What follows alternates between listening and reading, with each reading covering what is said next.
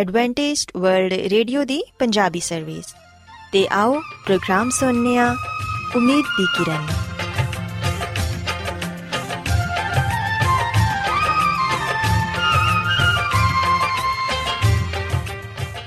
ਸਾਥਿਓ, ਮੈਂ ਤੁਹਾਡੀ ਮੇਜ਼ਬਾਨ ਫਰਾ ਸਲੀਮ ਪ੍ਰੋਗਰਾਮ ਉਮੀਦ ਦੀ ਕਿਰਨ ਦੇ ਨਾਲ ਤੁਹਾਡੀ ਖidmat 'ਚ ਹਾਜ਼ਰ ਹਾਂ। ਮੇਰੇ ਵੱਲੋਂ ਪ੍ਰੋਗਰਾਮ ਸੁਣਨ ਵਾਲੇ ਸਾਰੇ ਸਾਥੀਆਂ ਨੂੰ ਮੇਰਾ ਪਿਆਰ ਭਰਾ ਸਲਾਮ, ਕਬੂਲ ਹੋਏ। ਸਾਥਿਓ ਉਮੀਦ ਕਰਨੀਆ ਕਿ ਤੁਸੀਂ ਸਾਰੇ ਖੁਦਾ ਤਾਲਾ ਦੇ ਫਜ਼ਲੋ ਕਰਮ ਨਾਲ ਖੈਰੀਅਤ ਨਾਲ ਹੋ ਤੇ ਸਾਡੀ ਇਹ ਦੁਆ ਹੈ ਕਿ ਤੁਸੀਂ ਸਦਾ ਖੁਸ਼ ਰਹੋ ਸਲਾਮਤ ਰਹੋ ਤੇ ਖੁਦਾ ਤਾਲਾ ਤੁਹਾਨੂੰ ਆਪਣੀਆਂ ਬਹੁਤ ਸਾਰੀਆਂ ਬਰਕਤਾਂ ਨਾਲ ਨਵਾਜ਼ੇ ਸਾਥਿਓ ਇਸ ਤੋਂ ਪਹਿਲਾਂ ਕਿ ਅੱਜ ਦੇ ਪ੍ਰੋਗਰਾਮ ਨੂੰ ਸ਼ੁਰੂ ਕੀਤਾ ਜਾਏ ਮੈਂ ਚਾਹਾਂਗੀ ਕਿ ਸਭ ਤੋਂ ਪਹਿਲੇ ਤੁਸੀਂ ਪ੍ਰੋਗਰਾਮ ਦੀ ਤਫਸੀਲ ਸੁਣ ਲਵੋ ਤੇ ਅੱਜ ਦੇ ਪ੍ਰੋਗਰਾਮ ਦੀ ਤਫਸੀਲ ਕੁਝ ਇਸ ਤਰ੍ਹਾਂ ਹੈ ਕਿ ਪ੍ਰੋਗਰਾਮ ਦਾ ਆਗਾਜ਼ ਇੱਕ ਗੀਤ ਨਾਲ ਹੋਏਗਾ ਤੇ ਗੀਤ ਦੇ ਬਾਅਦ ਸਿਹਤ ਦਾ ਪ੍ਰੋਗਰਾਮ ਤੰਦਰੁਸਤੀ ਹਜ਼ਾਰ ਨਿਮਤ ਤੁਹਾਡੀ ਖidmat 'ਚ ਪੇਸ਼ ਕੀਤਾ ਜਾਏਗਾ ਤੇ ਸਿਹਤ ਦੇ ਹਵਾਲੇ ਤੋਂ ਤੁਹਾਨੂੰ ਮਫੀਦ مشਵਰੇ ਦਿੱਤੇ ਜਾਣਗੇ ਜਿਨ੍ਹਾਂ ਤੇ ਅਮਲ ਕਰਕੇ ਤੁਸੀਂ ਨਾ ਸਿਰਫ ਆਪਣੀ ਬਲਕਿ ਆਪਣੇ ਖਾਨਦਾਨ ਦੀ ਸਿਹਤ ਦਾ ਵੀ ਖਿਆਲ ਰੱਖ ਸਕਦੇ ਹੋ ਤੇ ਸਾਥਿਓ ਪ੍ਰੋਗਰਾਮ ਦੇ ਆਖਿਰ 'ਚ ਖੁਦਾ ਦੇ ਖਾਦਮ ਅਜ਼ਮਤ ਇਮਨੁਅਲ ਖੁਦਾਵੰਦ ਦੇ ਅਲਾਹੀ ਪਾਕਲਾਮ ਚੋਂ ਪੈਗਾਮ ਪੇਸ਼ ਕਰਨਗੇ ਉਮੀਦ ਕਰਨੀਆ ਕਿ ਅੱਜ ਦੇ ਪੈਗਾਮ ਦੇ ਜ਼ਰੀਏ ਯਕੀਨਨ ਤੁਸੀਂ ਖੁਦਾਵੰਦ ਕੋਲੋਂ ਬਰਕਤ ਪਾਓਗੇ। ਸੋ ਆਓ ਸਾਥਿਓ ਪ੍ਰੋਗਰਾਮ ਦਾ ਆਗਾਜ਼ ਇਸ ਰੂਹਾਨੀ ਗੀਤ ਨਾਲ ਕਰਨੀਆ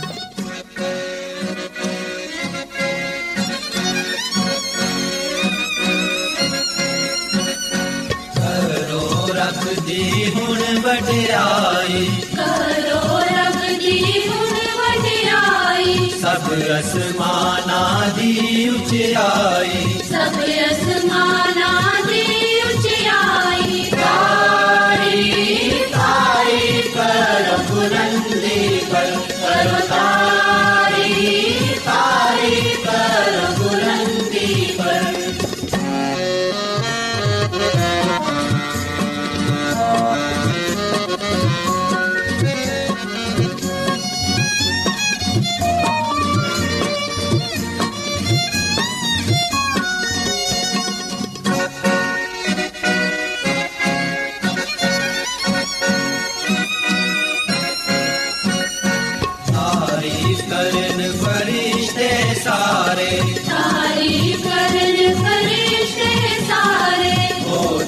ਫੌਜਾਂ ਮਾਰਨ ਲਾਰੇ ਉਹਦੀਆਂ ਫੌਜਾਂ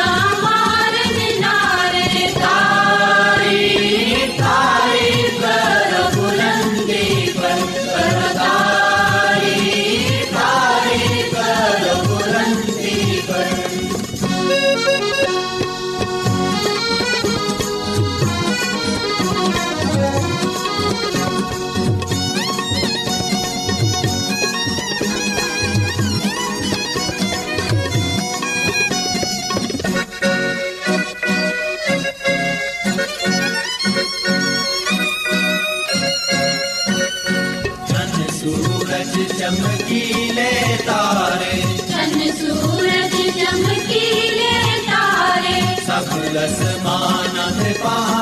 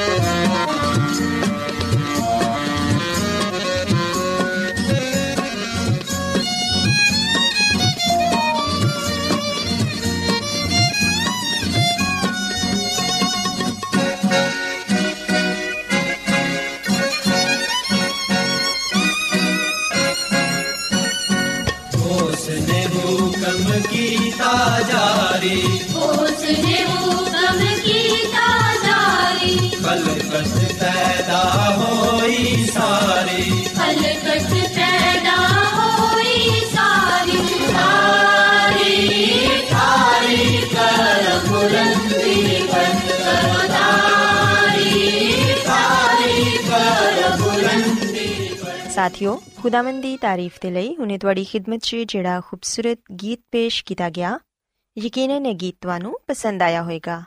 ਹੁਣ ਵੇਲਾ ਹੈ ਕਿ ਸਿਹਤ ਦਾ ਪ੍ਰੋਗਰਾਮ, ਤੰਦਰੁਸਤੀ ਹਜ਼ਾਰ ਨਿਮਤ ਤੁਹਾਡੀ ਖidmat 'ਚ ਪੇਸ਼ ਕੀਤਾ ਜਾਏ। ਸੋ ਸਾਥੀਓ, ਅੱਜ ਸਿਹਤ ਦੇ ਪ੍ਰੋਗਰਾਮ, ਤੰਦਰੁਸਤੀ ਹਜ਼ਾਰ ਨਿਮਤ 'ਚ ਮੈਂ ਤੁਹਾਨੂੰ ਖੁਦਾਵੰਦ ਦੀ ਖਾਦਮਾ ਮਿਸਿਸ ਐਲਨ ਜੀ ਵਾਈਟ ਦੀ ਕਿਤਾਬ, ਸ਼ਿਫਾ ਦੇ ਚਸ਼ਮੇ 'ਚੋਂ ਇਹ ਦੱਸਾਂਗੀ ਕਿ ਗਿਜ਼ਾ ਨੂੰ ਤਿਆਰ ਕਰਨਾ ਤੇ ਉਹਨੂੰ ਸਹੀ ਤੇ ਮੁਨਾਸਿਬ ਵਕਤ ਤੇ ਇਸਤੇਮਾਲ ਕਰਨਾ ਸਾਡੀ ਸਿਹਤ ਦੇ ਲਈ ਕਿਸ ਕਦਰ ਜ਼ਰੂਰੀ ਹੈ ਸਾਥੀਓ, ਇਹ ਸੱਚ ਹੈ ਕਿ ਸਿਰਫ ਭੁੱਖ ਦੀ ਤਸਕੀਨ ਕਰਨ ਦੇ ਲਈ ਖਾਣਾ ਖਾਣਾ ਗਲਤ ਹੈ ਤੇ ਇਹ ਖਿਆਲ ਨਾ ਕਰਨਾ ਕਿ ਗਿਜ਼ਾ ਖਸੂਸੀਅਤ ਦੇ ਲਿਹਾਜ਼ ਨਾਲ ਕੈਸੀ ਹੈ ਤੇ ਇਹ ਕਿ ਇਹਨੂੰ ਕਿਸ ਤਰ੍ਹਾਂ ਪਕਾਣਾ ਜਾਂ ਤਿਆਰ ਕਰਨਾ ਹੈ ਸਾਥੀਓ, ਅਗਰ ਗਿਜ਼ਾ ਤੁਹਾਡੇ ਦਿਲ ਪਸੰਦ ਨਹੀਂ ਤੇ ਫਿਰ ਬਦਨ ਨੂੰ ਸਹੀ ਤੌਰ ਤੇ ਤਕਵੀਅਤ ਨਹੀਂ ਮਿਲ ਸਕੇਗੀ। ਖਾਣੇ ਦਾ ਅੱਛੀ ਤਰ੍ਹਾਂ ਇੰਤਖਾਬ ਕਰੋ ਤੇ ਫਿਰ ਉਹਨੂੰ ਬੜੀ ਮਹਾਰਤ ਤੇ ਇhtiyat ਨਾਲ ਤਿਆਰ ਕਰੋ। ਮਸਲਨ ਰੋਟੀ ਬਣਾਉਣ ਦੇ ਲਈ ਨਹਾਇਤ ਹੀ ਬਾਰੀਕ ਜਾਂ ਬਹੁਤ ਸਫੇਦ ਆਟਾ ਸਾਡੀ ਸਿਹਤ ਦੇ ਲਈ ਠੀਕ ਨਹੀਂ ਹੁੰਦਾ। ਨਾ ਤੇ ਇਹ ਸਿਹਤ ਦੇ ਲਿਹਾਜ਼ ਨਾਲ ਅੱਛਾ ਹੁੰਦਾ ਹੈ ਤੇ ਨਾ ਹੀ ਸਸਤਾ। ਮੈਦੇ ਵਗੈਰਾ ਜਾਂ ਬਹੁਤ ਹੀ ਬਾਰੀਕ ਆਟੇ ਨਾਲ ਤਿਆਰਸ਼ੁਦਾ ਰੋਟੀ 'ਚ ਉਹ ਹਯਾਤ ਬਖਸ਼ ਅੰਸਰ ਨਹੀਂ ਹੁੰਦੇ ਜਿਹੜੇ ਕਿ ਮੋٹے ਆਟੇ ਤੋਂ ਤਿਆਰਸ਼ੁਦਾ ਰੋਟੀ 'ਚ ਹੁੰਦੇ ਨੇ। ਬਾਰੀਕ ਆਟੇ ਨਾਲ ਤਿਆਰਸ਼ੁਦਾ ਰੋਟੀ ਅਕਸਰ ਕਬਜ਼ ਤੇ ਦੂਸਰੀਆਂ ਖਰਾਬੀਆਂ ਦਾ ਬਾਇਸ ਵੀ ਹੁੰਦੀ ਏ। ਇਸ ਤੋਂ ਇਲਾਵਾ ਸਾਥੀਓ, ਇਹ ਗੱਲ ਵੀ ਯਾਦ ਰੱਖੋ ਕਿ ਅਸੀਂ ਜਦੋਂ ਵੀ ਖਾਣਾ ਖਾਈਏ, ਉਹਨੂੰ ਅੱਛੀ ਤਰ੍ਹਾਂ ਚਬਾ-ਚਬਾ ਕੇ ਖਾਈਏ। ਕਿਉਂਕਿ ਅਗਰ ਅਸੀਂ ਅੱਛੀ ਤਰ੍ਹਾਂ ਚਬਾ-ਚਬਾ ਕੇ ਖਾਣਾ ਖਾਵਾਂਗੇ, ਤੇ ਫਿਰ ਸਾਡਾ ਨਿਜ਼ਾਮੇ ਹਜ਼ਮ ਉਸ ਖਾਣੇ ਨੂੰ ਅੱਛੀ ਤਰ੍ਹਾਂ ਹਜ਼ਮ ਕਰ ਸਕੇਗਾ। ਇਸੇ ਤਰ੍ਹਾਂ ਸਾਥੀਓ, ਅਸੀਂ ਵੇਖਿਆ ਕਿ ਕਈ ਲੋਕ ਖਾਣਾ ਤਿਆਰ ਕਰਦੇ ਵਕਤ ਅਕਸਰ ਬਹੁਤ ਜ਼ਿਆਦਾ ਚੀਨੀ ਦਾ ਇਸਤੇਮਾਲ ਕਰਦੇ ਨੇ। ਖਾਸ ਤੌਰ ਤੇ ਮਿੱਠੀਆਂ ਚੀਜ਼ਾਂ ਜਦੋਂ ਬਣਾਉਂਦੇ ਨੇ ਤੇ ਉਹਨਾਂ 'ਚ ਬਹੁਤ ਜ਼ਿਆਦਾ ਚੀਨੀ ਦਾ ਇਸਤੇਮਾਲ ਕੀਤਾ ਜਾਂਦਾ ਹੈ ਜਿਵੇਂ ਕਿ ਕੇਕ ਹਲਵਾ ਪੇਸਟਰੀ ਜੈਲੀ ਤੇ ਜੈਮ ਵਗੈਰਾ ਇਹਨਾਂ तमाम ਚੀਜ਼ਾਂ 'ਚ ਬੇਸ਼ੁਮਾਰ ਚੀਨੀ ਦਾ ਇਸਤੇਮਾਲ ਹੁੰਦਾ ਹੈ ਤੇ ਇਹ ਬਦਹਜ਼ਮੀ ਦਾ ਬਾਇਸ ਬਣਦੇ ਨੇ ਖਾਸ ਤੌਰ ਤੇ ਹਲਵੇ ਤੇ ਕਸਟਰਡ ਵਗੈਰਾ ਜਿੰਦੇ 'ਚ ਦੁੱਧ ਅੰਡੇ ਤੇ ਚੀਨੀ ਦੂਸਰੀਆਂ ਚੀਜ਼ਾਂ ਤੋਂ ਜ਼ਿਆਦਾ ਮਕਦਾਰ 'ਚ ਇਸਤੇਮਾਲ ਹੁੰਦੀ ਹੈ ਚੀਨੀ ਤੇ ਦੁੱਧ ਦੋਨਾਂ ਨੂੰ ਇਕੱਠਾ ਇਸਤੇਮਾਲ ਕਰਨਾ ਵੀ ਸਿਹਤ ਦੇ ਲਈ ਠੀਕ ਨਹੀਂ। ਸੋ ਇਸ ਲਈ ਸਾਥੀਓ, ਕੋਸ਼ਿਸ਼ ਕਰੋ ਕਿ ਚੀਨੀ ਦਾ ਇਸਤੇਮਾਲ ਵੀ ਘੱਟ ਤੋਂ ਘੱਟ ਕਰੋ, ਕਿਉਂਕਿ ਚੀਨੀ ਦੇ ਜ਼ਿਆਦਾ ਇਸਤੇਮਾਲ ਨਾਲ ਇਨਸਾਨ ਸ਼ੂਗਰ ਦੀ ਬਿਮਾਰੀ ਦਾ ਸ਼ਿਕਾਰ ਹੋ ਜਾਂਦਾ ਹੈ ਤੇ ਉਹਦੇ ਬਦਨ 'ਚ ਕੈਲਰੀਜ਼ ਵੱਧਦੀਆਂ ਨੇ, ਜਿੰਦੇ ਨਾਲ ਉਹ ਮੋਟਾਪੇ ਦਾ ਸ਼ਿਕਾਰ ਵੀ ਹੋ ਸਕਦਾ ਹੈ ਸਾਥੀਓ, ਯਾਦ ਰੱਖੋ ਕਿ ਦੁੱਧ ਦਾ ਇਸਤੇਮਾਲ ਕਰਨਾ ਸਾਡੀ ਸਿਹਤ ਦੇ ਲਈ ਫਾਇਦੇਮੰਦ ਹੈ ਲੇਕਿਨ ਦੁੱਧ ਨੂੰ ਇਸਤੇਮਾਲ ਕਰਨ ਤੋਂ ਪਹਿਲੇ ਉਹਨੂੰ ਅੱਛੀ ਤਰ੍ਹਾਂ ਉਬਾਲ ਲਵੋ, ਤਾਂ ਕਿ ਅਗਰ ਉਹਦੇ 'ਚ ਕਿਸੇ ਲੱਗਣ ਵਾਲੀ ਬਿਮਾਰੀ ਦੇ ਜਰਾਸੀਮ ਮੌਜੂਦ ਨੇ ਤੇ ਉਹ ਜ਼ਾਇਆ ਹੋ ਜਾਣ। ਇਸ ਤੋਂ ਇਲਾਵਾ ਇਹ ਗੱਲ ਯਾਦ ਰੱਖੋ ਕਿ ਸਹੀ ਤੌਰ ਤੇ ਨਾ ਪੱਕਿਆ ਹੋਇਆ ਖਾਣਾ ਵੀ ਖੂਨ ਦੇ ਲਈ ਨੁਕਸਾਨ ਦੇਵੇ, ਕਿਉਂਕਿ ਐਸਾ ਖਾਣਾ ਖੂਨ ਬਣਾਉਣ ਵਾਲੇ ਅਜ਼ਾ ਨੂੰ ਕਮਜ਼ੋਰ ਕਰ ਦਿੰਦਾ ਹੈ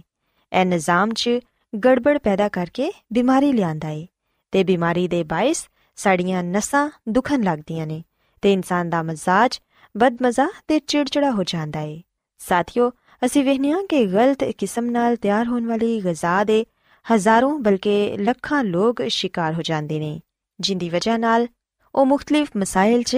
ਮੁਬਤਲਾ ਰਹਿੰਦੇ ਨੇ। ਸੋ ਇਸ ਲਈ ਸਾਨੂੰ ਇਹ ਜਾਣਨ ਦੀ ਜ਼ਰੂਰਤ ਹੈ ਕਿ ਕਿਹੜੀ ਗਿਜ਼ਾ ਸਾਡੀ ਸਿਹਤ ਦੇ ਲਈ ਫਾਇਦੇਮੰਦ ਹੈ ਜਿਹੜੇ ਲੋਕ ਖਾਣਾ ਤਿਆਰ ਕਰਦੇ ਨੇ, ਉਹਨਾਂ ਨੂੰ ਇਹ ਸਿੱਖਣਾ ਚਾਹੀਦਾ ਹੈ ਕਿ ਕਿਸ ਤਰ੍ਹਾਂ ਸਿਹਤਬਖਸ਼ ਖਾਣਾ ਤਿਆਰ ਕੀਤਾ ਜਾਂਦਾ ਹੈ ਅੱਛਾ ਖਾਣਾ ਤਿਆਰ ਕਰਨ ਦੇ ਲਈ ਅੱਛੀ ਅਕਲ ਤੇ ਸ਼ਾਉਰ ਦੀ ਜ਼ਰੂਰਤ ਹੈ ਕੁਝ ਨੌਜਵਾਨ ਲੜਕੀਆਂ ਇਹ ਸੋਚਦੀਆਂ ਨੇ ਕਿ ਖਾਣਾ ਪਕਾਣਾ ਕੋਈ ਖਾਸ ਕੰਮ ਨਹੀਂ ਤੇ ਇਸੇ ਤਰ੍ਹਾਂ ਹੀ ਦੂਸਰੇ ਘਰੇਲੂ ਕੰਮਕਾਜ ਵੀ ਉਹਨਾਂ ਦੇ ਨਜ਼ਦੀਕ ਮਾਇਨੇ ਨਹੀਂ ਰੱਖਦੇ। ਕਈ ਲੜਕੀਆਂ ਨੂੰ ਮਾਂ ਤੇ ਬੀਵੀ ਦੇ ਘਰੇਲੂ ਫਰਾਈਜ਼ ਦੀ ਬਹੁਤ ਹੀ ਕਮ ਵਾਕਫੀਅਤ ਹੁੰਦੀ ਏ। ਪਰ ਸਾਥੀਓ ਯਾਦ ਰੱਖੋ ਕਿ ਖਾਣਾ ਪਕਾਣਾ ਕੋਈ ਹਕੀਰ ਇਲਮ ਨਹੀਂ, ਬਲਕਿ ਇਹ ਜ਼ਿੰਦਗੀ ਦੀਆਂ ਅਹਿਮ ਜ਼ਰੂਰਤਾਂ 'ਚੋਂ ਇੱਕ ਜ਼ਰੂਰਤ ਏ। ਇਹਨੂੰ ਅਮਲੀ ਤੌਰ ਤੇ ਸਿੱਖਣਾ ਹਰ ਲੜਕੀ ਦੀ ਜ਼ਰੂਰਤ ਏ ਇਹ ਉਹ ਇਲਮ ਹੈ ਜਿਹਨੂੰ ਕਿ ਹਰ ਖਵਾਤੀਨ ਨੂੰ ਹਾਸਿਲ ਕਰਨਾ ਚਾਹੀਦਾ ਏ ਤੇ ਅੱਛੀ ਤਰ੍ਹਾਂ ਸਿੱਖਣਾ ਚਾਹੀਦਾ ਏ ਕਿ ਸਿਹਤ ਬਖਸ਼ ਖਾਣਾ ਕਿਸ ਤਰ੍ਹਾਂ ਤਿਆਰ ਕੀਤਾ ਜਾਂਦਾ ਏ ਸਾਦਾ ਤਕਵੀਅਤ ਬਖਸ਼ ਤੇ ਭੁੱਖ ਦਿਲਾਨ ਵਾਲਾ ਖਾਣਾ ਬੇਸ਼ੱਕ ਬਹੁਤ ਜ਼ਿਆਦਾ ਮਹਾਰਤ ਮੰਗਦਾ ਏ ਖਾਣਾ ਪਕਾਉਣ ਵਾਲੇ ਨੂੰ ਇਹ ਪਤਾ ਹੋਣਾ ਚਾਹੀਦਾ ਹੈ ਕਿ ਕਿਸ ਤਰ੍ਹਾਂ ਸਾਦਾ ਖਾਣਾ ਵੀ ਸਿਹਤ ਬਖਸ਼ ਹੋ ਸਕਦਾ ਹੈ ਅਗਰ ਤੁਸੀਂ ਐਸਾ ਕਰ ਸਕੋ ਤੇ ਫਿਰ ਖਾਣਾ ਜ਼ਰੂਰ ਮਜ਼ੇਦਾਰ ਤੇ ਸਿਹਤ ਬਖਸ਼ ਹੋਏਗਾ, ਕਿਉਂਕਿ ਇਹ ਸਾਦਗੀ ਨਾਲ ਤਿਆਰ ਕੀਤਾ ਗਿਆ ਹੈ ਸਾਥੀਓ, ਯਾਦ ਰੱਖੋ ਕਿ ਖਾਣ ਪੀਣ 'ਚ ਬਾਕਾਇਦਗੀ ਬਹੁਤ ਹੀ ਜ਼ਰੂਰੀ ਹੈ ਖਾਣੇ ਦੇ ਔਕਾਤ ਹਮੇਸ਼ਾ ਮੁਕਰਰ ਹੋਣੇ ਚਾਹੀਦੇ ਨੇ। ਖਾਣੇ ਦੇ ਵਕਤ ਜਿੰਨੀ ਜ਼ਰੂਰਤ ਹੋਏ ਉਹਨਾਂ ਖਾਓ, ਲੇਕਿਨ ਅਗਲੇ ਖਾਣੇ ਤੱਕ ਕੁਝ ਨਾ ਖਾਓ। ਬਾਜ਼ ਇੱਕ ਲੋਕ ਉਸ ਵੇਲੇ ਵੀ ਖਾ ਲੈਂਦੇ ਨੇ ਜਦੋਂ ਕਿ ਉਹਨਾਂ ਨੂੰ ਭੁੱਖ ਨਹੀਂ ਹੁੰਦੀ। ਉਹ ਵਕਤਨ ਫਵਕਤਨ ਕੁਝ ਨਾ ਕੁਝ ਖਾਂਦੇ ਹੀ ਰਹਿੰਦੇ ਨੇ। ਤੇ ਐਸਾ ਉਹ ਇਸ ਲਈ ਕਰਦੇ ਨੇ ਕਿਉਂਕਿ ਉਹ ਆਪਣੀ ਕੁਵਤੇ ਅਰਾਦੀ ਤੇ ਕਾਬੂ ਨਹੀਂ ਪਾ ਪਾਉਂਦੇ। ਐਸੇ ਵੀ ਲੋਕ ਹੁੰਦੇ ਨੇ ਜਿਹੜੇ ਕਿ ਸਫ਼ਰ ਦੇ ਦੌਰਾਨ ਮੁਸਲਸਲ ਕੁਝ ਨਾ ਕੁਝ ਖਾਂਦੇ ਰਹਿੰਦੇ ਨੇ ਤੇ ਸਫ਼ਰ ਦੇ ਦੌਰਾਨ ਬਾਰ-ਬਾਰ ਕੁਝ ਨਾ ਕੁਝ ਖਾਣਾ ਸਿਹਤ ਦੇ ਲਈ ਨੁਕਸਾਨਦੇ ਹੁੰਦਾ ਹੈ ਅਗਰ ਮੁਸਾਫਿਰ ਬਕਾਇਦਗੀ ਨਾਲ ਆਪਣਾ ਖਾਣਾ ਵਕਤ ਤੇ ਖਾਣਗੇ ਤੇ ਫਿਰ ਉਹ ਕਮਜ਼ੋਰੀ ਤੇ ਬਿਮਾਰੀ ਦੋਨਾਂ ਤੋਂ ਮਹਿਫੂਜ਼ ਰਹਿਣਗੇ। ਸਾਥੀਓ, ਖੁਦਾਵੰਦ ਦੀ ਖਾਦਮਾ ਮਿਸਿਸ ਐਲਨ ਜੀ ਵਾਈਟ ਇਹ ਫਰਮਾਂਦੀ ਹੈ ਕਿ ਦੂਸਰੀ ਬੁਰੀ ਆਦਤ ਹੈ ਵੇ ਕਿ ਲੋਕ ਸੌਣ ਤੋਂ ਥੋੜੀ ਦੇਰ ਪਹਿਲੇ ਖਾਣਾ ਖਾਂਦੇ ਨੇ। ਉਹਨਾਂ ਨੇ ਸ਼ਾਮ ਦਾ ਖਾਣਾ ਵਕਤ ਤੇ ਖਾਇਆ ਹੁੰਦਾ ਹੈ ਲੇਕਿਨ ਇਸ ਡਰ ਤੋਂ ਕਿ ਕਹੀਂ ਰਾਤ ਨੂੰ ਉਹਨਾਂ ਨੂੰ ਭੁੱਖ ਨਾ ਲੱਗ ਜਾਏ, ਉਹ ਸੌਣ ਤੋਂ ਪਹਿਲੇ ਫਿਰ ਖਾਣਾ ਖਾ ਲੈਂਦੇ ਨੇ। ਲਿਹਾਜ਼ਾ ਇਸ ਤਰ੍ਹਾਂ ਉਹ ਜ਼ਿਆਦਾ ਖਾ ਲੈਂਦੇ ਨੇ ਤੇ ਇਹ ਇੱਕ ਬੁਰੀ ਆਦਤ ਹੈ ਐਸੇ ਲੋਕ ਸੋਚਦੇ ਨੇ ਕਿ ਅਗਰ ਸੌਣ ਤੋਂ ਪਹਿਲੇ ਉਹਨਾਂ ਨੇ ਨਾ ਖਾਣਾ ਖਾਇਆ, ਤੇ ਸ਼ਾਇਦ ਉਹ ਸੋ ਨਾ ਸਕਣਗੇ। ਤੇ ਇਹਦਾ ਨਤੀਜਾ ਇਹ ਨਿਕਲਦਾ ਹੈ ਕਿ ਸੌਣ ਦੇ ਦੌਰਾਨ ਵੀ ਉਹਨਾਂ ਲੋਕਾਂ ਦਾ ਹਾਜ਼ਮਾ ਕੰਮ ਕਰਦਾ ਰਹਿੰਦਾ ਹੈ ਤੇ ਬਾਜ਼ ਦਫਾ ਉਹਨਾਂ ਦੀ ਨੀਂਦ ਵੀ متاثر ਹੋ ਜਾਂਦੀ ਹੈ ਐਸੇ ਲੋਕ ਜਦੋਂ ਸਵੇਰ ਸਵੇਰੇ ਉੱਠਦੇ ਨੇ ਤੇ ਉਹ ਸੁਸਤੀ ਮਹਿਸੂਸ ਕਰਦੇ ਨੇ ਤੇ ਨਾਸ਼ਤਾ ਕਰਨ ਨੂੰ ਵੀ ਉਹਨਾਂ ਦਾ ਦਿਲ ਨਹੀਂ ਕਰਦਾ ਸਾਥੀਓ ਯਾਦ ਰੱਖੋ ਕਿ ਜਦੋਂ ਅਸੀਂ ਆਰਾਮ ਕਰਨ ਦੇ ਲਈ ਲੇਟਨੇ ਤੇ ਫਿਰ ਇਹ ਚਾਹੀਦਾ ਹੈ ਕਿ ਸਾਡਾ ਹਾਜ਼ਮਾ ਵੀ ਆਪਣਾ ਕੰਮ ਖਤਮ ਕਰ ਚੁੱਕਿਆ ਹੋਏ ਇਸ ਤਰ੍ਹਾਂ ਜਿਸਮ ਦੇ ਦੂਸਰੇ ਅਜ਼ਾ ਵੀ ਆਪਣਾ ਕੰਮ ਖਤਮ ਕਰ ਚੁੱਕੇ ਹੋਣਗੇ ਤੇ ਉਹ ਵੀ ਆਰਾਮ ਤੋਂ ਲੁਤਫ ਉਠਾ ਸਕਣਗੇ ਜਿਹੜੇ ਲੋਕ ਦਫ਼ਤਰਾਂ 'ਚ ਕੰਮ ਕਰਦੇ ਨੇ ਉਹਨਾਂ ਦੇ ਲਈ ਰਾਤ ਨੂੰ ਦੇਰ ਨਾਲ ਖਾਣਾ ਖਾਣਾ ਉਹਨਾਂ ਦੀ ਸਿਹਤ ਦੇ ਲਈ ਸਖਤ ਨੁਕਸਾਨਦੇ ਸਾਬਿਤ ਹੋ ਸਕਦਾ ਹੈ ਸੋ ਇਸ ਲਈ ਯਾਦ ਰੱਖੋ ਕਿ ਗਜ਼ਾ ਨੂੰ ਤਿਆਰ ਕਰਨਾ ਤੇ ਉਹਨੂੰ ਬਿਹਤਰ ਤੌਰ ਤੇ ਇਸਤੇਮਾਲ ਕਰਨਾ ਸਾਡੀ ਸਿਹਤ ਦੇ ਲਈ ਬਹੁਤ ਹੀ ਜ਼ਰੂਰੀ ਹੈ ਸੋ ਸਾਥੀਓ ਮੈਂ ਉਮੀਦ ਕਰਨੀਆ ਕਿ ਅੱਜ ਸਿਹਤ ਦੀਆਂ ਗੱਲਾਂ ਤੁਹਾਨੂੰ ਪਸੰਦ ਆਈਆਂ ਹੋਣਗੀਆਂ ਮੇਰੀ ਇਹ ਦੁਆ ਹੈ ਕਿ ਖੁਦਾਵੰਦ ਖੁਦਾ ਤੁਹਾਡੇ ਨਾਲ ਹੋਣ ਤੇ ਤੁਹਾਨੂੰ ਅੱਜ ਦੀਆਂ ਗੱਲਾਂ ਤੇ ਅਮਲ ਕਰਨ ਦੀ ਤੌਫੀਕ عطا ਫਰਮਾਨ آؤن خدا من دی تعریف دلی اکور خوبصورت گیت سونیا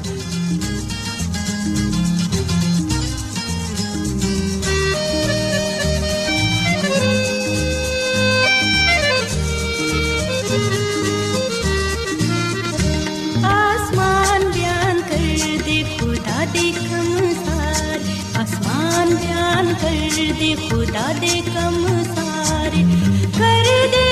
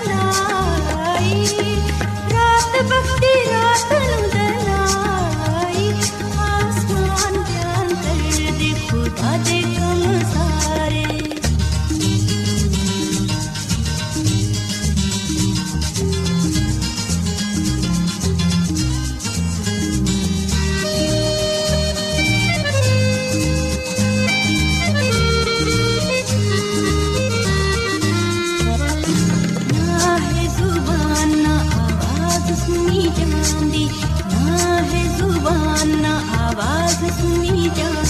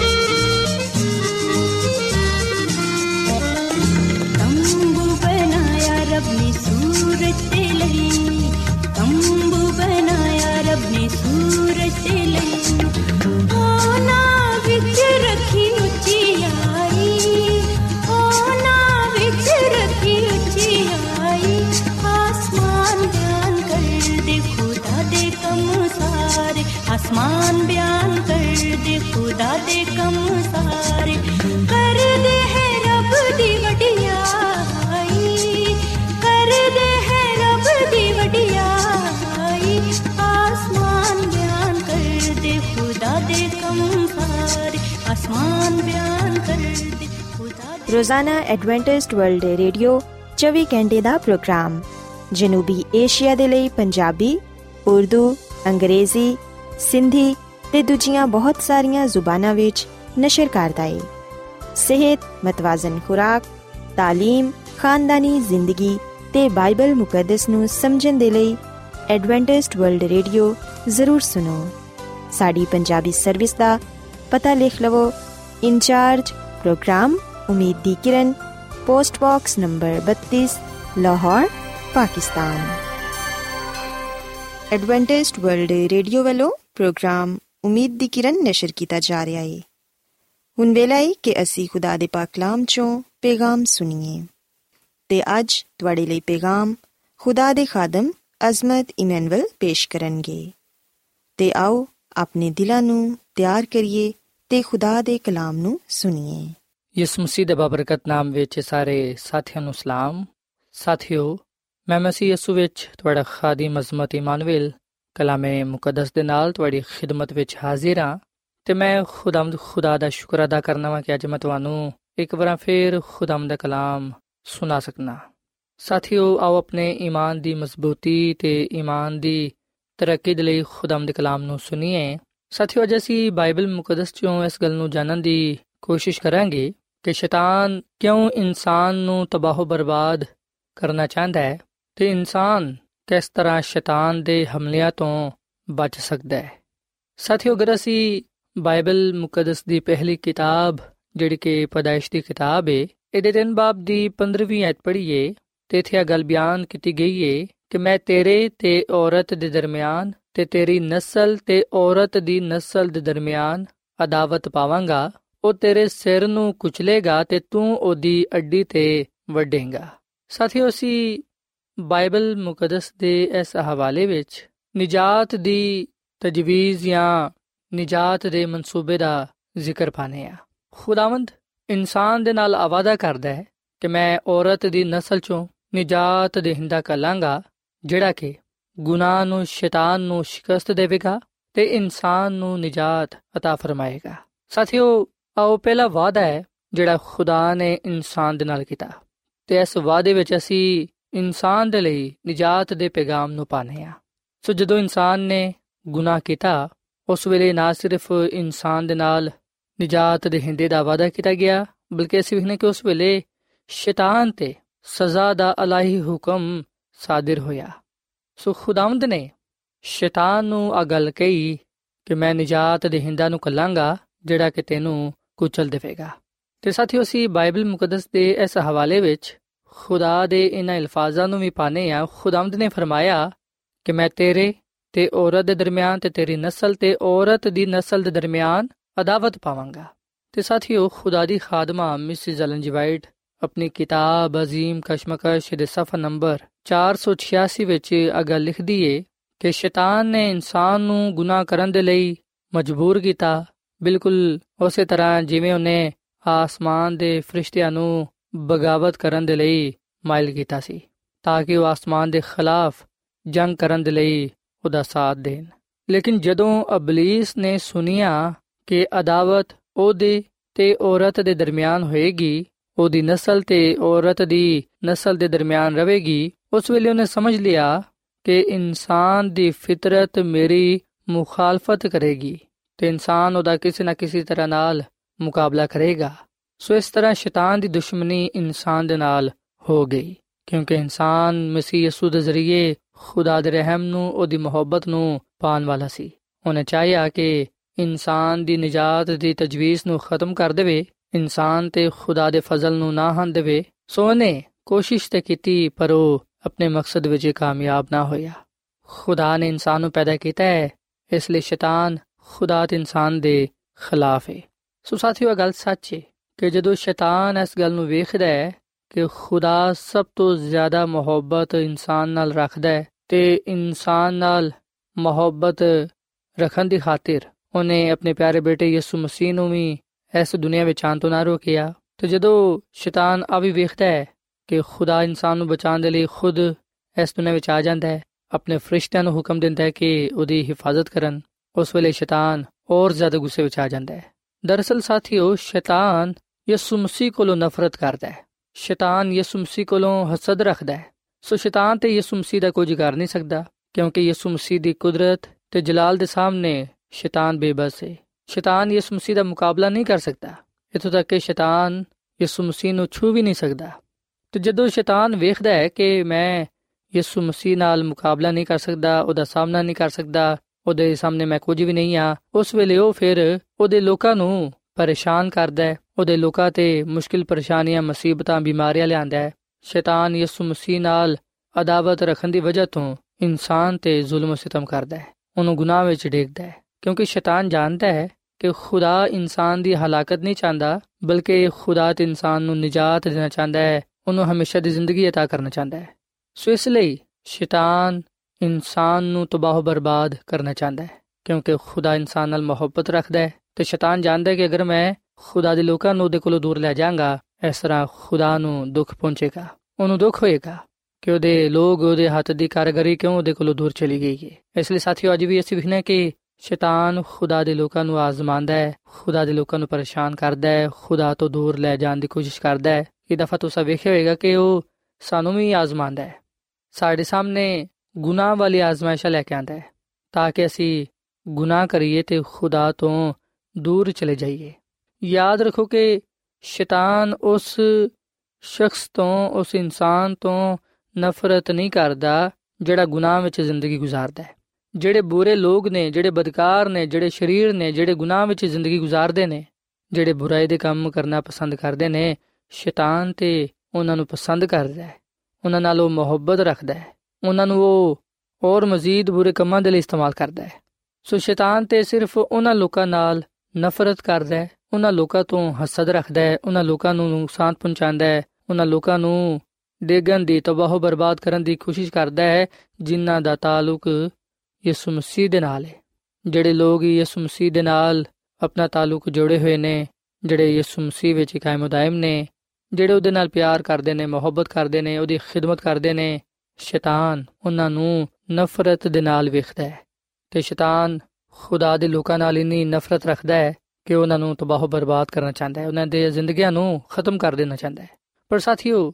ਖੁਦਾ ਦੇ ਲੋਕ ਇਸ ਲਈ ਪਰੇਸ਼ਾਨੀ ਹੁੰਦੇ, ਇਸ ਲਈ ਨਹੀਂ ਘਬਰਾਉਂਦੇ, ਕਿਉਂਕਿ ਖੁਦਾਵੰਦ ਖੁਦ ਫਰਮਾਂਦਾ ਹੈ ਕਿ ਮੈਂ ਦੁਨੀਆ ਦੇ ਆਖਰ ਤੱਕ ਤੁਹਾਡੇ ਨਾਲ ਹਾਂ। ਸਾਡੀ ਨਜਾਤ ਦੇ ਹਿੰਦਾ ਯਿਸੂ ਮਸੀਹ ਨੇ ਫਰਮਾਇਆ ਕਿ ਤੁਹਾਡਾ ਦਿਲ ਨਾ ਘਬਰਾਏ, ਤੁਸੀਂ ਖੁਦਾ ਤੇ ਈਮਾਨ ਰੱਖਦੇ ਹੋ, ਮੇਰੇ ਤੇ ਵੀ ਈਮਾਨ ਰੱਖੋ। ਸੋ ਖੁਦਾ ਦੇ ਬੇਸ਼ਕੀਮਤ ਵਾਦੇ ਸਾਡੇ ਨਾਲ ਨੇ। ਤੇ ਖੁਦਾ ਦਾ ਫਜ਼ਲ ਹੀ ਹੈ ਜਿਹੜਾ ਕਿ ਸਾਨੂੰ ਅਜੇ ਤੱਕ ਗੁਨਾਹ ਤੋਂ, ਸ਼ੈਤਾਨ ਤੋਂ ਮਹਿਫੂਜ਼ ਰੱਖੇ ਹੋਏ ਵੇ। ਸਾਥੀਓ, ਜਿੰਨੀ ਦੇਰ ਅਸੀਂ ਖੁਦਾ ਦੀ ਪਨਾਹ ਵਿੱਚ ਆ, ਖੁਦਾ ਦੇ ਨਾਲ ਜੁੜੇ ਹੋਏ ਆ, ਜਿੰਨੀ ਦੇਰ ਅਸੀਂ ਖੁਦਾ ਦੇ ਨਾਲ ਵਫਾਦਾਰ ਆ, ਉਹਦੇ ਵਿੱਚ ਕਾਇਮ ਉਦਾਇਮ ਆ, ਸ਼ੈਤਾਨ ਸਾਡਾ ਕੁਝ ਵੀ ਨਹੀਂ ਕਰ ਸਕਦਾ। ਕਿਉਂਕਿ ਮਸੀਹ ਦੀ ਕੁਦਰਤ ਸਾਡੀ ਮਦਦ ਕਰਦੀ ਹੈ ਤੇ ਸ਼ੈਤਾਨ ਨੂੰ ਸ਼ਿਕਸਤ ਦਿੰਦੀ ਹੈ ਸੋ ਇਸ ਲਈ ਅਗਰ ਅਸੀਂ ਸ਼ੈਤਾਨ ਤੋਂ, ਉਹਦੇ ਹਮਲਿਆਂ ਤੋਂ, ਗੁਨਾਹ ਤੋਂ ਬਚਣਾ ਚਾਹਨੇ ਆ ਤੇ ਫਿਰ ਅਸੀਂ ਨਜਾਤ ਦੇਹਿੰਦਾ ਯਾਨੀ ਕਿ ਖੁਦਾਮ ਦੀ ਯਿਸੂ ਮਸੀਹ ਨੂੰ ਕਬੂਲ ਕਰੀਏ ਉਹਦੇ ਤੇ ਈਮਾਨ ਲਿਆਈਏ ਤੇ ਆਪਣਾ ਆਪ ਉਹਨੂੰ ਦੇ ਦਈਏ ਕਿਉਂਕਿ ਬਾਈਬਲ ਮੁਕੱਦਸ ਵਿੱਚ ਆ ਗੱਲ ਬਿਆਨ ਕੀਤੀ ਗਈ ਹੈ ਕਿ ਖੁਦਾ ਦੇ ਤਾਬੇ ਹੋ ਜਾਓ ਤੇ ਸ਼ੈਤਾਨ ਦਾ ਮੁਕਾਬਲਾ ਕਰੋ ਤੇ ਉਹ ਤੁਹਾਡੇ ਕੋਲੋਂ ਦੂਰ ਭੱਜ ਜਾਏਗਾ ਸੋ ਇਸ ਲਈ ਸਾਥੀਓ ਅਸਾਂ ਅੱਜ ਇਸ ਗੱਲ ਦਾ ਫੈਸਲਾ ਕਰਨਾ ਹੈ ਕਿ ਅਸਾਂ ਯਿਸੂ ਮਸੀਹ ਦੀ ਹੀ ਪੈਰਵੀ ਕਰਨੀ ਹੈ ਉਹਨੂੰ ਹੀ ਆਪਣੀਆਂ ਜ਼ਿੰਦਗੀਆਂ ਦਾ ਖਾਲਕ ਤੇ ਮਾਲਿਕ ਤੇ ਨਜਾਤ ਦੇਹਿੰਦਾ تسلیم ਕਰਨਾ ਹੈ ਸਾਥੀਓ, ਖੁਦਾ ਦੀ ਖਾਦਮਾ, ਮਿਸਿਸ ਅਲਨ ਜੀ ਵਾਈਟ ਆਪਣੀ ਕਿਤਾਬ, ਅਜ਼ੀਮ ਕਸ਼ਮਕਸ਼ ਦੇ ਸਫਾ ਨੰਬਰ 479 ਵਿੱਚ ਆਗਾ ਲਿਖਦੀ ਏ ਕਿ ਜਿਹੜੇ ਯਿਸੂ ਮਸੀਹ ਦੇ ਪੈਰੋਕਾਰ ਹੋਣ ਦਾ ਫੈਸਲਾ ਨਹੀਂ ਕਰ ਪਾਉਂਦੇ, ਉਹ ਸਾਰੇ ਸ਼ੈਤਾਨ ਦੇ ਗੁਲਾਮ ਨੇ। ਉਹ ਦਿਲ ਹਜੇ ਵੀ ਨਵੇਂ ਸਿਰੇ ਤੋਂ ਪੈਦਾ ਨਹੀਂ ਹੋਏ ਤੇ ਜਿਹੜੇ ਨਵੇਂ ਸਿਰੇ ਤੋਂ ਪੈਦਾ ਨਹੀਂ ਹੋਏ, ਉਹਨਾਂ ਦੇ ਦਿਲਾਂ ਵਿੱਚ ਗੁਨਾਹ ਨਾਲ ਮੁਹੱਬਤ ਪਾਈ ਜਾਂਦੀ ਹੈ ਸੋ ਸਾਥੀਓ, ਫੈਸਲਾ ਅਸਾ ਕਰਨਾ ਹੈ ਚਨਾਉ ਸਾਡਾ ਆਪਣਾ ਹੈ। ਕਿ ਕੀ ਅਸੀਂ ਖੁਦਾਮਦ ਕੋਲੋਂ ਨਜਾਤ ਪਾਉਂਦੇ ਹੋਇਆਂ ਹਮੇਸ਼ਾ ਦੀ ਜ਼ਿੰਦਗੀ ਨੂੰ ਹਾਸਲ ਕਰਨਾ ਚਾਹੁੰਦੇ ਹਾਂ ਜਾਂ ਫਿਰ ਖੁਦਾ ਤੋਂ ਦੂਰ ਰਹਿੰਦੇ ਹੋਇਆਂ ਹਮੇਸ਼ਾ ਦੀ ਜ਼ਿੰਦਗੀ ਤੋਂ ਮਹਿਰੂਮ ਰਹਿਣਾ ਚਾਹੁੰਦੇ ਹਾਂ ਸਾਥੀਓ ਅੱਜ ਸਾਡੇ ਕੋਲ ਮੌਕਾ ਹੈ ਅੱਜ ਸਾਡੇ ਕੋਲ ਵੇਲਾ ਹੈ ਵੇ ਕਿ ਅਸੀਂ ਆਪਣੇ ਗੁਨਾਹਾਂ ਤੋਂ ਤੋਬਾ ਕਰੀਏ ਆਪਣੇ ਗੁਨਾਹਾਂ ਦਾ ਇਕਰਾਰ ਕਰੀਏ ਤੇ ਯਿਸੂ ਮਸੀਹ ਤੇ ਇਮਾਨ ਲਿਆਈਏ ਉਹਨੂੰ ਆਪਣਾ ਸ਼ਖਸੀ ਨਜਾਤ ਦੇ ਹਿੰਦਾ تسلیم ਕਰੀਏ ਤਾਂ ਕਿ ਜਿਸ ਤਰ੍ਹਾਂ ਯਿਸੂ ਮਸੀਹ ਨੇ ਗੁਨਾਹ ਤੇ ਤੇ ਸ਼ੈਤਾਨ ਤੇ ਫਤਹ ਪਾਈ ਅਸੀਂ ਵੀ ਉਹਦੇ ਵਸਿਲੇ ਨਾਲ ਗੁਨਾਹ ਤੇ ਤੇ ਸ਼ੈਤਾਨ ਤੇ ਫਤਹ ਪਾ ਸਕੀਏ ਯਿਸੂ ਮਸੀਹ ਵਿੱਚ ਹੀ ਸਾਡੀ ਭਲਾਈ ਏ, ਸਾਡੀ ਸਲਾਮਤੀ ਏ, ਸਾਡੀ ਨਜਾਤ ਏ ਤੇ ਹਮੇਸ਼ਾ ਦੀ ਜ਼ਿੰਦਗੀ ਏ। ਅਗਰ ਅਸੀਂ ਯਿਸੂ ਮਸੀਹ ਦੇ ਨਾਲ ਰਵਾਂਗੇ ਤੇ ਫਿਰ ਯਕੀਨਨ ਅਸੀਂ ਗੁਨਾਹ ਤੋਂ ਸ਼ੈਤਾਨ ਤੋਂ ਮਹਿਫੂਜ਼ ਰਵਾਂਗੇ, ਕਿਉਂਕਿ ਖੁਦਾਮਦ ਖੁਦ ਸਾਡੀ ਹਿਫਾਜ਼ਤ ਕਰੇਗਾ ਤੇ ਸਾਡੇ ਨਾਲ ਹੋਏਗਾ। ਸੋ ਸਾਥੀਓ, ਆਵਾਜ਼ ਅਸੀਂ ਖੁਦਾ ਦੇ ਹਜ਼ੂਰ ਆ ਦੁਆ ਕਰੀਏ ਕਿ ਖੁਦਾਵੰਦ ਸਾਨੂੰ ਹਿੰਮਤ ਤਾਕਤ ਦੇਵੇ ਕਿ ਅਸੀਂ ਜਾਨ ਦਿਨ ਤੱਕ ਉਹਦੇ ਨਾਲ ਵਫਾਦਾਰ ਰਹੀਏ ਤਾਂ ਕਿ ਅਸੀਂ ਗੁਨਾਹ ਤੇ ਸ਼ੈਤਾਨ ਤੇ ਗਲਬਾ ਪਾਉਂਦੇ ਹੋਈਆਂ ਹਮੇਸ਼ਾ ਦੀ ਜ਼ਿੰਦਗੀ ਨੂੰ ਹਾਸਲ ਕਰਨ ਵਾਲੇ ਬਣੀਏ ਸੋ ਆਓ ਸਾਥੀਓ ਅਸੀਂ ਖੁਦਾਵੰਦ ਦੇ ਹਜ਼ੂਰ ਦੁਆ ਕਰੀਏ ਐ ਜ਼ਮੀਨ ਤੇ ਆਸਮਾਨ ਦੇ ਖਾਲਕ ਤੇ ਮਾਲਿਕ ਜ਼ਿੰਦਾ ਖੁਦਾਵੰਦ ਅਸੀਂ ਤੇਰੇ ਹਜ਼ੂਰਾਨੇ ਆ ਤੇਰੇ ਨਾਮ ਨੂੰ ਇੱਜ਼ਤ ਤੇ ਜਲਾਲ ਦੇਨੇ ਆ ਕਿਉਂਕਿ ਤੂੰ ਹੀ ਤਾਰੀਫ ਤੇ ਤਮਜੀਦ ਦੇ ਲਾਇਕ ਹੈ ਐ ਖੁਦਾਵੰਦ ਅਸੀਂ ਯਿਸੂ ਮਸੀਹ ਦੇ ਲਈ ਤੇਰਾ ਸ਼ੁਕਰ ਅਦਾ ਕਰਨੇ ਆ ਜਿਹੜਾ ਕਿ ਸਾਡਾ ਨਜਾਤ ਦੇਹਿੰਦਾ ਹੈ ਜਿਹਨੂੰ ਕਬੂਲ ਕਰਨ ਨਾਲ ਅਸੀਂ ਹਮੇਸ਼ਾ ਦੀ ਜ਼ਿੰਦਗੀ ਨੂੰ ਪਾਣ ਵਾਲੇ ਬਣਨੇ ਆ ਐ ਖੁਦਾਵੰਦ ਅਸੀਂ ਆਪਣਾ ਆਪ ਤੈਨੂੰ ਦੇਨੇ ਆ ਸਾਨੂੰ ਤੂੰ ਗੁਨਾਹ ਤੋਂ ਸ਼ੈਤਾਨ ਤੋਂ ਮਹਿਫੂਜ਼ ਰੱਖ ਤੇ ਸਾਨੂੰ ਤੂੰ ਆਪਣੇ ਜਲਾਲ ਦੇ ਲਈ ਇਸਤੇਮਾਲ ਕਰ। ਐ ਖੁਦਾਵੰਦ, ਮੈਂ ਦੁਆ ਕਰਨਾ ਵਾ, ਇਹਨਾਂ ਭਰਾਵਾਂ ਵਾਸਤੇ, ਇਹਨਾਂ ਪੈਣਾ ਵਾਸਤੇ, ਇਹਨਾਂ ਬੱਚਿਆਂ ਵਾਸਤੇ, ਇਹਨਾਂ ਨੂੰ ਤੂੰ ਬੜੀ ਬਰਕਤ ਦੇ, ਇਹਨਾਂ ਦੇ ਖਾਨਦਾਨਾਂ ਨੂੰ ਤੂੰ ਬੜੀ ਬਰਕਤ ਦੇ, ਤੇਰੇ ਪਾਕ ਫਰਿਸ਼ਤੇ ਇਹਨਾਂ ਦੀ, ਇਹਨਾਂ ਦੇ ਖਾਨਦਾਨਾਂ ਦੀ ਹਿਫਾਜ਼ਤ ਕਰਨ। ਐ ਖੁਦਾਵੰਦ, ਸ਼ੈਤਾਨ ਨਹੀਂ ਚਾਹੁੰਦਾ ਕਿ ਅਸੀਂ ਤੇਰੇ ਨਾਲ ਵਫਾਦਾਰੀ ਹੈ ਪਰ ਸਾਨੂੰ ਤੂੰ ਹਿੰਮਤ, ਤਾਕਤ ਦੇ ਤਾਂ ਕਿ ਅਸੀਂ ਤੇਰੇ ਤਾਬੇ ਰਹਿੰਦੇ ਹੋਇਆਂ ਸ਼ੈਤਾਨ ਨੂੰ ਸ਼ਿਕਸਤ ਦੇ ਸਕੀਏ ਤੇ ਤੇਰੇ ਨਾਮ ਨੂੰ ਇੱਜ਼ਤ ਜਲਾਲ ਦੇਣ ਵਾਲੇ ਬਣੀਏ। ਐ ਖੁਦਾਵੰਦ ਅੱਜ ਦੇ ਕਲਾਮ ਦੇ ਵਸਿਲੇ ਨਾਲ ਸਾਨੂੰ ਤੂੰ ਬੜੀ ਬਰਕਤ ਦੇ ਤੇ ਸਾਨੂੰ ਤੂੰ ਹਮੇਸ਼ਾ ਆਪਣੀ ਹਜ਼ੂਰੀ ਵਿੱਚ ਕਾਇਮ ਉਦਾਇਮ ਰੱਖ, ਕਿਉਂਕਿ ਇਹ ਸਭ ਕੁਝ ਮੰਗ ਲੈਨੇ ਆ ਯਿਸੂ ਮਸੀਹ ਦੇ ਨਾਮ ਵਿੱਚ। ਆਮੀਨ।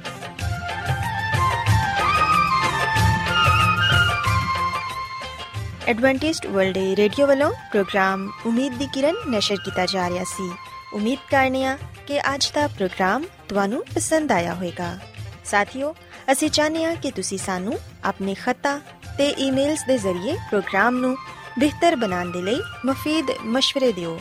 ਤੇ ਆਪਣੇ ਹੋਰ ਸਾਥੀਆਂ ਨੂੰ ਵੀ ਪ੍ਰੋਗਰਾਮ ਦੇ ਬਾਰੇ ਦੱਸੋ। ਖਤ ਲਿਖਣ ਦੇ ਲਈ ਤੁਸੀਂ ਸਾਡਾ ਪਤਾ ਨੋਟ ਕਰ ਲਵੋ। ਇਨਚਾਰਜ ਪ੍ਰੋਗਰਾਮ, ਉਮੀਦ ਦੀ ਕਿਰਨ, post box number 32 Lahore, Pakistan. ਪਤਾ ਇੱਕ ਵਾਰੀ ਫਿਰ ਸੁਣ ਲਓ। In charge programme,